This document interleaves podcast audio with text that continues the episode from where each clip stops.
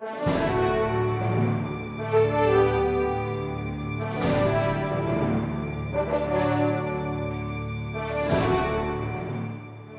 Hobbit, The Lost Story. Written by Brian Wallace. We here at the Provincial Theatre Troupe are immense fans of the cinema, and the most recent year of 2014 brought us many fine films that were hailed both critically and at the box office. We are very pleased to have two of the creative minds behind one of 2014's greatest cinematic endeavors here with us to shed some light. Ladies and gentlemen, Mr. Peter Jigson and Sir Ian McKellerin. It's lovely to be here today, Sir Captain. We are delighted to have you with us. Now let's cut right to the chase. We have acting royalty in our presence here. Pish and Tosh, I'm, delighted to finally be back in my first home, the stage. Thank you for having us. You raise a beautiful point, Sir Ian. You are a god of the theatrical boards, if I may say so. A thespian of such titanic skill that were Shakespeare alive today, he might very well rewrite every part so as to be played by you. you are too kind. Now, a film such as this requires a great many special effects and locations and technical wizardry, and I can't help wondering how you adjusted to that.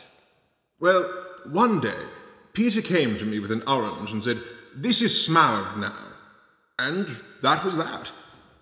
Now, Peter, you have a thrilling discovery that you want to share with all of the fans of The Hobbit, particularly all the fans that thought you were a bellend for turning into a trilogy. Yes, I wanted to present to you and all the fans out there my reasons for doing that. You see, Sir Felton, when I was finishing up the Lord of the Rings trilogy, I was spending a lot of time in the Oxford Library researching the life of J.R.R. Tolkien. One night, while I was very deep in the sticks, in an area of the library that I'm sure no one had been in for quite some time, I came across an amazing discovery. I found Tolkien's original manuscript for The Hobbit, and it was a trilogy. Goodness, what a find! Indeed, it was. Imagine my shock that all this time we had been getting it wrong. The Hobbit was never meant to be a story about a hobbit. No, it was in reality an incredibly long and deeply involved story about characterless dwarves, cyborg elf ninjas, completely unromantic interspecies love stories, and the hilarious hijinks of the assistant to the mayor of Lake Town. Astounding! Uh, when Peter came to me with this, I, I was blown away. Imagine all the time we've been wasting on Bilbo. The crux of the story clearly revolves around a confused wizard and his bird crap covered wizard friend who's a veiled drug reference in search of a Cheech and Chong film, and their quest to go to a remote tower and find something there. I mean, the plot takes up the better part of two books. If you don't mind, I would very much like to read a few selections so that your audience can understand why I had to make the choices I made, so as to stay true to Tolkien's original intent. Oh, we would be thrilled to hear Sir Ian read aloud. Now, I was thinking I would read it, and Ian could go off and do something else for a while and sort of come back in at the end when everything is mostly over. Of course. I guess I'll go see if Craft Services has any oranges for me. Someone get Sir Ian an orange, and maybe a variety of other citrus fruits, in case he feels the need to rehearse a scene. Please, transport us, Mr. Jigson, to the teeming fantasy realm of Middle Earth. Book 1 There and Back Again. The story of the many goings on of Middle Earth that led up to my masterpiece, Lord of the Rings, by J.R.R. Tolkien. Chapter 1 There once was a hobbit who lived in a hole in the ground, and his name was Bilbo Baggins. He was smoking some pipe weed. And then, whoa, there was Gandalf, who you remember from before when I wrote Lord of the Rings, was a very mysterious and cool wizard. He had a whole bunch of dwarves show up at Bilbo's house and they all ate food and burped a bunch and then sang a show tune, something they would never do again ever. Anyway, after a really long bunch of slavish devotion to my first draft of The Hobbit, they all started on a journey. I'm going to skip ahead to the good part. Most of this stuff is just like the first novel, but there is like this one orc that really hates the sexiest dwarf, and they are tracking them for a long time while the dwarfs try and go get some gold. Anyway, Bilbo gets the ring from Gollum, and Gandalf goes off to craft services, I mean, to find the darkness, and leaves the hobbit and dwarves in a forest where they get captured by elves. I'm gonna pick it up here. Then Bilbo saw Legolas and was totally in awe of his lithe but muscular body, and he easily saw that this was the most amazing being he would ever meet. Also, there was a lady elf who had a lady elf boner for the youngest, second sexiest dwarf, and given their age difference, it was basically fantasy statutory. But whatever. Skipping, skipping, skipping. See, now we are into book two the sexiest elf ever, The Barrel Ride to Glory. About 90% of this book is an incredibly long and well choreographed action scene that ignores physics and a barrel journey that is reminiscent of a water theme park ride. Also, this passage happens. Then Legolas did a seriously sick twisted kick flip double McTwist while riding a dead orc body like a skateboard. God, it was so gnarly. Also, Tauriel the elf chick did some cool stuff, and Bombur was fat and completely mute the whole time. As you can see, he's riding on a whole different level here. It is remarkable his foresight into the world of fantasy and indeed our own world. Exactly. And this is what people didn't know about why I made the films I made. For another example, here in the third film uh, book, I mean book, called The Alfred Chronicles Slapstick and Unpleasantly Humorless Cross Dressing Jokes, here is a section where you spend a good 40 minutes of time on Bard the Bowman and his family and the hilarious child abandonment hijinks with cowardly Alfred, the assistant to the mayor of Lake Town. There were quite a lot of people that told me I should focus more on The Hobbit since the studio insisted his name be in the title, but I think I was justified in leaving in all 49 pages of those hijinks in untouched form from the book. It was the only way to be true to the author. Exactly, and that's what I wanted to do. The author's tone and spirit had to be on every frame shown on the screen.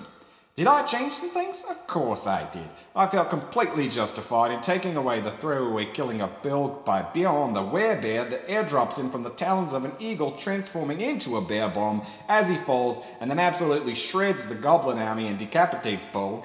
All were roaring like the most hardcore metal worth anything to ever exist. It was a brilliant choice to involve two characters, none of whom were the main character, in a long and protracted ice battle that, again, defied the laws of physics. I took a lot of inspiration from Super Mario Brothers, especially for Legolas's battle with Bolg.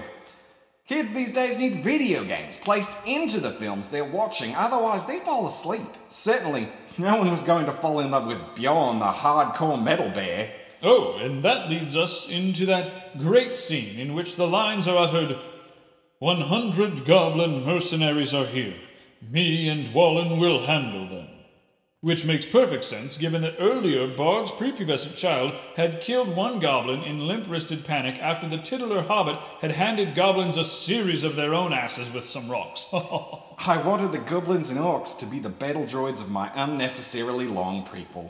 Also, don't forget that at this point in the story, there's an elf that is riding a giant bat upside down. This passage illustrates that moment perfectly. Then Legolas leapt onto the troll and used an arrow in his brain to steer him into saving his elf friend Tauriel. It was seriously the most sickest thing you ever saw, and Tauriel couldn't even. Breathtaking. He's a literary fountain of godhood. And this last passage I read here will show you just how deep Tolkien went with the characters and their arcs in this version. Legolas looked sexy and very glum because Tauriel was having too many feels after his sexy dwarf friend died. Legolas's dad came up to him. What's up, sexiest, most beatific fruit of my elf loins? he asked the frowning Legolas. I think I have to go away for a little bit and think and stuff and things, sighed Legolas sadly. His father said, Very well, you should go hang out with the Dunedain. There is one among them who might return. To be king, you should fellowship with him. He is known as Strider, but his real name you will have to discover for yourself. Why, do you not know his name or something? said Legolas. You'll just have to discover his true name. Also, he's ten. Legolas began to walk away. His father spoke again. Oh, and your mum loved you. What? said Legolas. Never mind. His dad dismissed him with a wave of his hand, and you'll just have to wait to hear more about the most amazing, sexy, gorgeous, strong, and willowy, supple yet firm elf you've ever heard of before until the next trilogy that I already wrote. Wow, what a thrill ride. Does the Hobbit ever get home? Oh, yeah, probably. And the dwarves? Yeah, they died, I think. I don't know. To tell you the truth, after Legolas left, I was already starting to look into the lost copy of the Silmarillion I had found in the stacks. It's titled The Silmarillion and 1000 Other Sweet Fantasy Battle Skateboarding Tricks. I can't wait for you to see it. And we can't wait either. Oh, hello, Sir Ian. Uh, hello, is Peter done reading? He just finished. I'm afraid you missed almost all of it. Oh, I'm sure I could have shoehorned myself in somehow if I cared. Uh, come on, Peter. There are no oranges at craft services, just some trolls picking their noses. Let's go. Thank you for coming by. Never again. The end.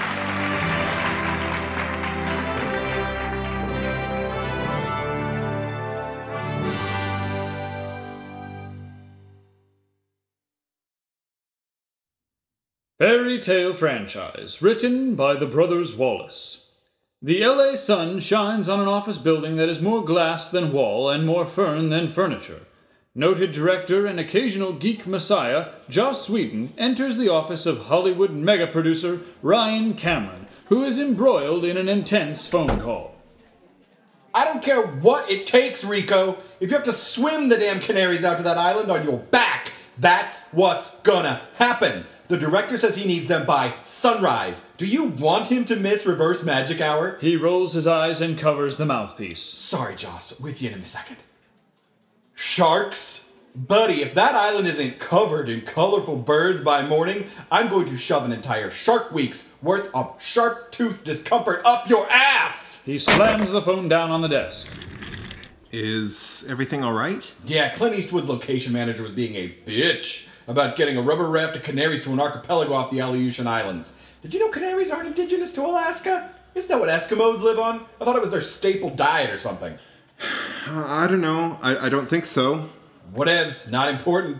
Just Brolin. What is important is did you read the stuff I sent over to you? Yeah, actually, that's why I'm here.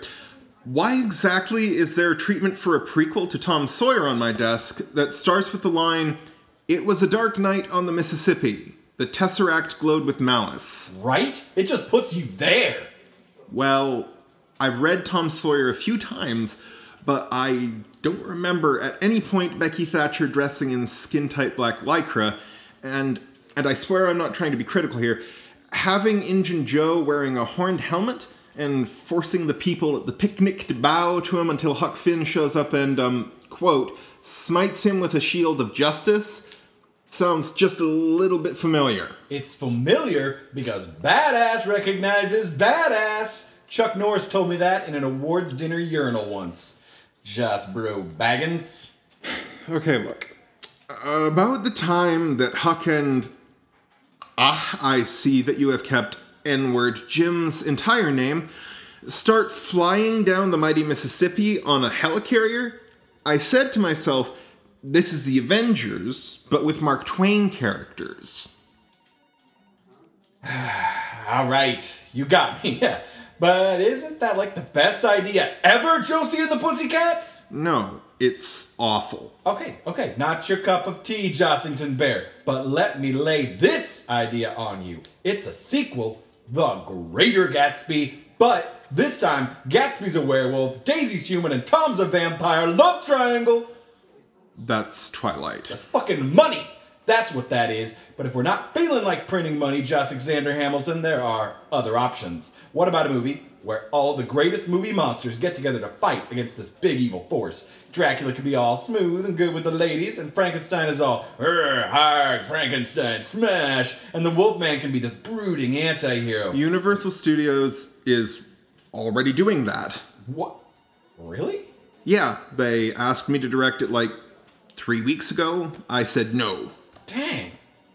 Well, what about Before like you the- start, is it the Avengers with characters from another story? No, Psh, it's an update of the Breakfast Club.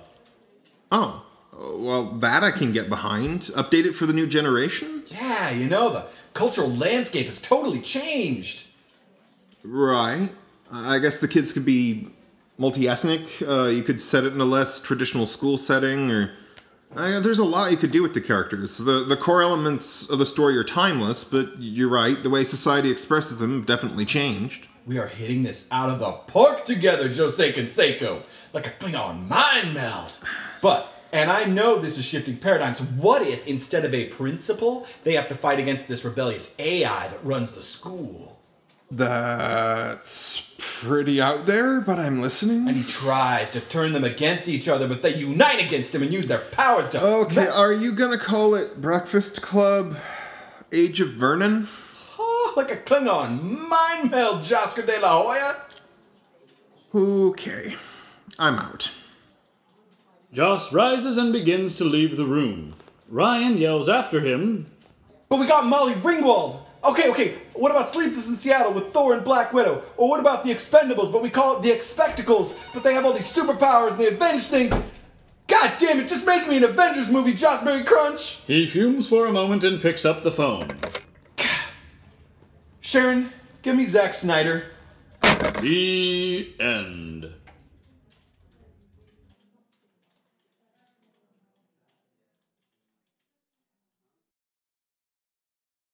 The Other Oscars, written by Jordan Wallace. Interior Day, a small auditorium. There are just over a dozen people scattered throughout the seats, meaning much of the already modest theater is empty. Just below the stage, a bored looking man with a trombone is sitting listlessly in a chair. A man with a very scruffy beard looks out from behind the curtain and coughs to get the trombonist's attention. After a few tries, he succeeds. The trombonist nods, sighs, and begins to play a fanfare. The man with the scruffy beard comes walking out on the stage waving to faint applause. Thank you! Thank you! You're too sweet. Uh, we got a lot of awards to deliver tonight and some really great entertainment. Everybody give it up for America's number one studio trombonist, Barry Kildare! Yeah! And here to present our first award tonight for Best Grip, it's Todd Wythe! A bearded man with a few tattoos showing wanders out on stage. He nods at the audience and waits for the trombonist to stop. He snorts and clears his throat. Yeah, all right, man. Thanks. Um, it's uh, nice when shit is where it needs to be on set. And that's what grips do, so thanks. Looks like we've got Manuel Alejandro, Bob Kittredge, and John Ho. He tears open the envelope. It's John Ho. Congratulations, Johnny. Huh? He ain't here? Anyone want to accept this for him? The trombonist has stepped up and proffers a hand. Cool, man. Thanks. He wanders off stage to a smattering of clapping. Harold re enters. Thank you, Mr. Wythe, and congratulations, Mr. Ho. Uh, some stiff competition there. Coming up next, we have Best Craft Services, and here to present the award is the president of the Film Guild, Peter Trillman. The trombonist blows a fanfare, and there are a few claps. No one emerges onto the stage. Peter Trillman, ladies and gentlemen. P- Pete? There is some hurried whispering off stage, and a Latino gentleman wearing stained custodial clothes is pushed onto stage. Um, are you Pete Tillman? Uh, the man looks back off stage for guidance. Yes. Harold smiles glassily and goes along with it, shaking his hand and handing him the envelope. Great, great. We're so happy you could join us. Pete, Okay, you want me to open the envelope? that, that'd be great, yeah. The janitor looks trepidatiously at the envelope and opens it. He frowns and squints. We, winner's name. Go, go here. Harold grabs the envelope back. What did you even. Jesus, give it here. Oh. Well, that's great. We didn't even fill this one out? Really? Come on, guys. Can we at least pretend we're trying? Am I done, man? Because I got a job I gotta get back to. Harold does his best to recover. and don't we all, Mr. Tillman, don't we all? The business of making movies, which we are an essential part of. Yeah, okay. The janitor walks off stage shaking his head. Harold rallies from his anger and smiles out at the audience. He sees someone with their hand up and points to them. Um, yeah? Do we have a question out there? Sorry to make a fuss. It's just, uh, i- is this not Jersey Boys? I thought this was a theater for Jersey Boys. Uh, no, this is not Jersey Boys. This is the technical Oscars. What is that? Is that like the Oscars? It is the Oscars. It's it's the Oscars for all the people who actually make the film, the men and women who shape the way that. The, But none of you are famous. none of us are movie stars. No. Wait, so there will be no celebrities? There's gonna be people who've been making movies in this town for decades. I think he means no. There is a commotion at the back of the theater, and the doors burst open. A man stands there puffing for breath. Everybody stop! There's a Kardashian taking a shit on the sidewalk! Excitement grips the crowd, and there's a mad scramble as the auditorium empties. Harold stands in mute frustration, fists clenched. Slowly, the trombonist plays a single downsliding note. Thanks. The end.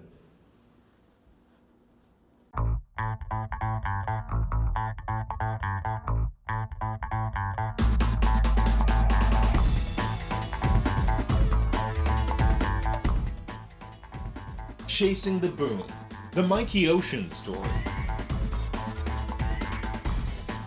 In 1999, stunt coordinator and pyrotechnic expert Mikey Ocean was given the opportunity to direct his first feature film.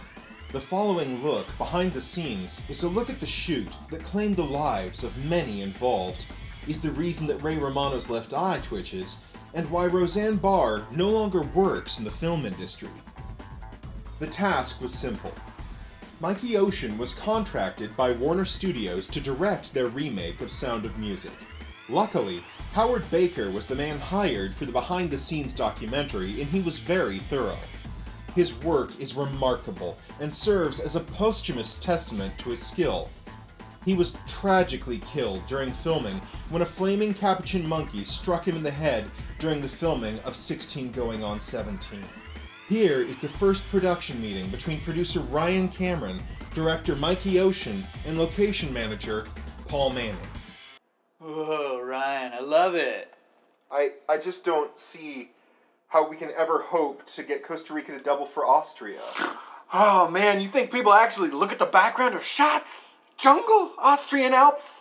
Same thing. I think it totally reinvents the piece. And also, the safety codes down there are like non existent. So it kind of works on lots of levels. Right, but I just don't see how it's If gonna. Austrians didn't love tax codes like I love cocaine, then this could be a discussion. But it isn't, and they don't. We shoot in Costa Rica. Just get some soap flakes for snow, and I don't know, make it. The amount of explosions is totally going to cover everything anyway. I mean, my lens is either going to be full of asses or ashes. God, yes. That's why you my boy, son. Now, you had casting news. What is it? I signed our Captain Von Trapp and Maria last night at a bar in Santa Monica. Oh God. Well, who are they? Don't keep me in suspense. I did five lines before this meeting. The, the suspense literally might kill me. It's Ray Romano and Roseanne Barr. As Captain Von Trapp and Maria? Is that really the best? How you- much? 500k for both. They were desperate for something that wasn't a sitcom. Holy God, I just conceived and gave birth to a money baby. That is brilliant. But couldn't we? Money shots for everyone! With the decision to shoot in Costa Rica firmly cemented, the production departed Los Angeles in May of 1999. Production immediately ran into a problem, with May being the start of the rain and hurricane season in Costa Rica. This led to the following moment, occurring during Hurricane Oswaldo. People, we have to get this shot off. Now, Ray, you're gonna take the bike up the ramp and jump the crocodile pit. Are the crocs ready, Joey? Yeah, the weather hasn't agitated, but they just look really badass when they're pissed off. Hey, uh, are we sure this is safe? Oh, would I put you in danger, Ray? Oh, would I? I'm still bruised from the last time you asked that question. Ray, you kill me, bro. Let's do this. Get Roseanne ready to uh, swing in on the trapeze after the second explosion. Do we have Edelweiss queued up on set for playback? My tongue is starting to ride up. Is that going to be an issue, Mickey? Asses or ashes, baby. Let's roll. Is it a problem that I have no idea how this bike works? Like, are there brakes? Ray, Ray, Ray. Does the bike have brakes? Is God bringing down this hurricane on us right now because I killed a hooker last week and buried her in an alleyway in San Jose? These are questions for the afterlife, Romano. Let's roll. My phone just snapped apart. Perfect. Roll camera action. After 10 minutes of filming, the production was already $5 million over budget and three weeks behind schedule. Many on the set blamed Mikey Ocean for his extensive amount of pyrotechnic effects involving animals and his demand that all crew and cast shoot in the nude because, as he stated, it made everything more raw. In late July, producer Ryan Cameron arrived to check on the shoot, now 50 million over budget and 3 years behind schedule. Documentarian Howard Baker was in a Costa Rican hospital recovering from having his spine bent by a Russian dancing bear brought in for the My Favorite Things sequence. But his assistant, James Rowland, was there to capture the moment that Cameron and Ocean toured the set that day. And this is the water cannon I'm going to shoot Scarlet with during the I Am 16 Going on 17 song. Awesome. What's your costume gonna be like? It's a bikini made of a cut up white t shirt. So all the titties then. All to the 5 million power, bro. See, and that's just one way I'm keeping the budget down. Sweet, bro. Hey, we had to make a casting change. You know how it was gonna be Downey Jr. as Rolf, the Nazi boyfriend? Yeah, bro. That bro knows how to bro like you wouldn't bro leave. Agreed, but that's part of the problem. I think putting him in the hotel in the red light district was too much bro for him. I got a call from his sponsor or something uh, saying that he relapsed and had to fly back to the States. And how in God's name did we think putting a former addict in a hotel that doubled as a drug front and had a coke processing plant in the basement was a good idea? Plus a lot of other bullshit I didn't listen to. Point is, I brobled down and got McConaughey as a replacement. He flew down with me, demanded a lot of money, but we're already over budget, so who cares? The day of the scene was a true disaster, with a hurricane that producer Brian Cameron named Brogasm making landfall with winds of 90 miles an hour and a downpour of rain blasting sideways at the set. The decision to film the 16 going on 17 sequence went ahead as planned. Fresh from the hospital, Howard Baker was there to catch all the movie magic in his last brave act. Alright, alright, alright. It's like this, man. Is age a number? If it is, then what are the numbers that I, as a resident of this planet, accept? Do they apply to me? I mean, back in Kilgore when I'm barbecuing ribs, it takes me three hours to slow roast those babies to perfection. Is that a number that defines my time? Is that the baseline where I can approach this scene from? I mean, 16, man. Going on 17. Where is that moment in the universe, man? See what I'm saying? Whoa. Yeah. Use that, bro. That is where it is. Feel that? That is real. Is that gonna work for you, Scarlett? I guess. I mean, this isn't really the role Ryan told me I was getting. At, at least I don't think it was, because we had the meeting while I was drunk on the beach in Malibu, and uh, I think he traded me an ounce of mescaline to be in this movie. Also, why do you keep calling me Scarlet? Cause you're. Whoa, bro. Are, are you Woody Harrison? Yeah, man. I, I, I mean, am I a chick in this scene? Hey, man, you define the role. The role does not define you. That's what I love to hear. We're shooting this mother. Line it up. Joey, are those monkeys ready to be lit up? Yeah, but the monkey cannon's shooting them pretty erratically in the hurricane. That a problem? Isn't that how we rehearsed this? Did we rehearse this? We did, I swear. Just now. All time is happening now. This is now, is then, is tomorrow. All time is happening during all the time that has happened. I think I'm evolving into a higher being, bros. Let's shoot! This was, unfortunately, the last behind the scenes sequence filmed. The film finally finished shooting in early 2003, three decades over schedule and $1 billion over budget. The original director's cut of the film clocked in at six hours. Mikey Ocean died of a drug overdose at a Chuck E. Cheese ball pit in Burbank in January of 2004 during the re editing process. Producer Ryan Cameron took over and split the footage into three different films, releasing them over the next few years under the titles Christmas with the Cranks, Garfield, A Tale of Two Kitties, and Quantum of Solace. The films all made a healthy profit, and Cameron bought himself a new Ferrari with a snow cone machine in the trunk as a reward. His next film, Jurassic Park 4 Hybrid Dinosaurs, was renamed Jurassic World and will hit theaters in June of 2015 and is said to contain the My Favorite Thing sequence that Mikey Ocean filmed in 1999. In a way, Mikey's work will always live on. The end.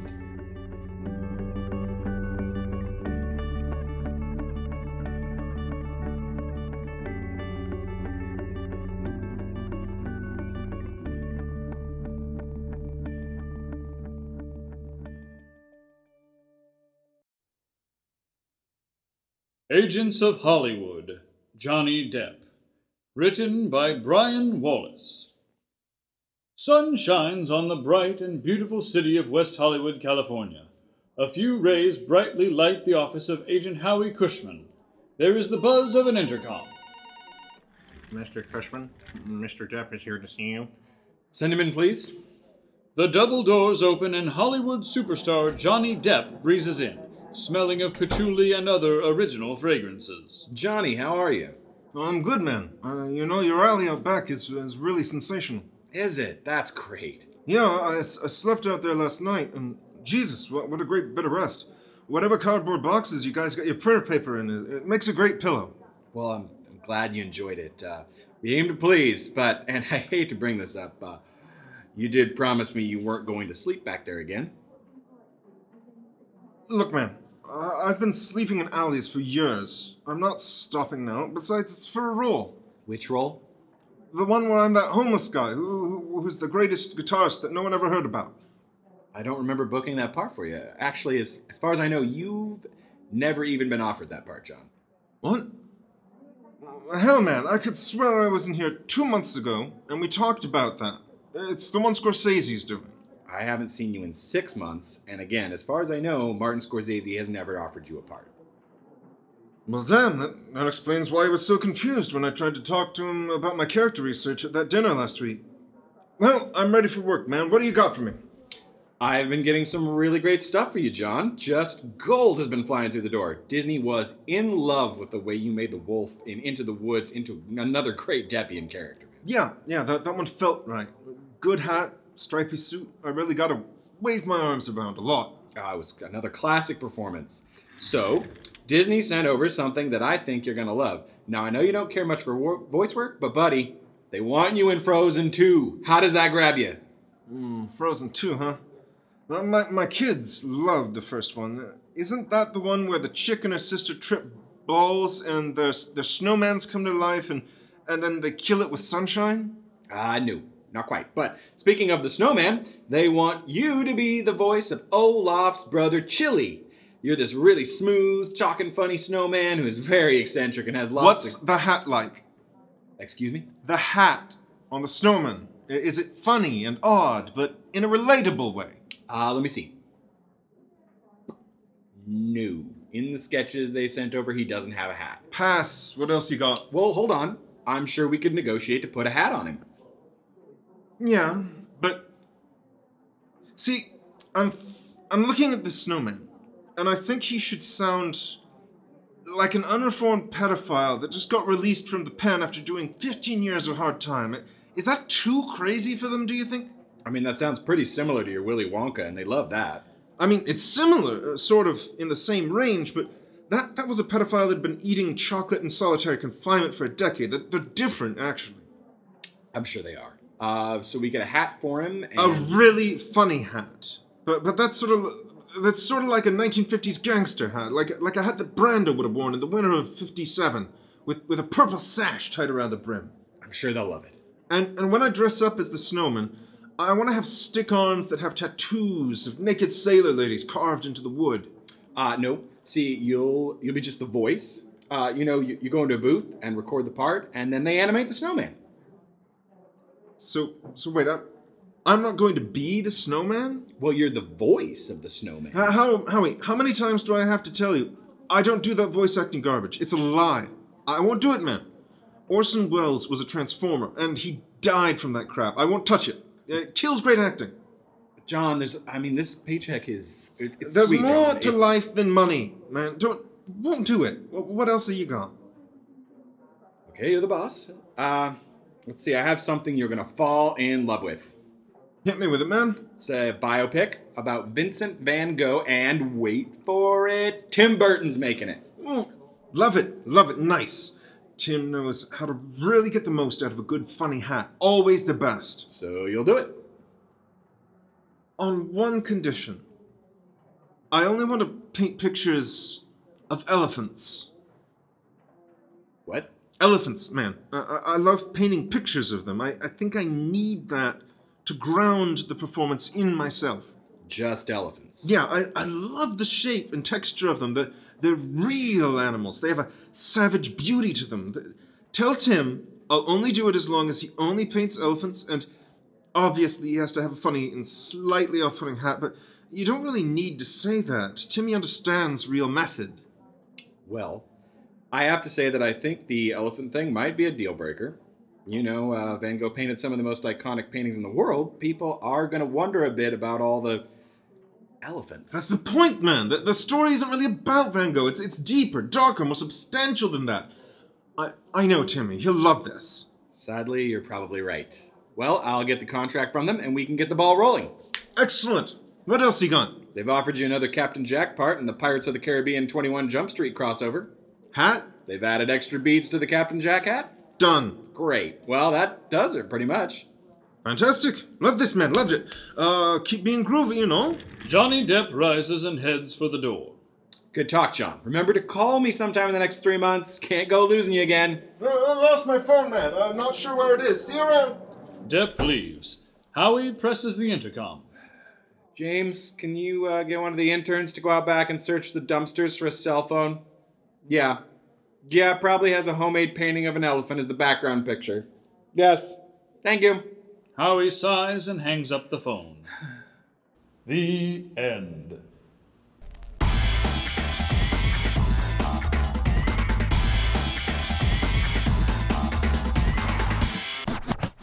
This has been a dry run production.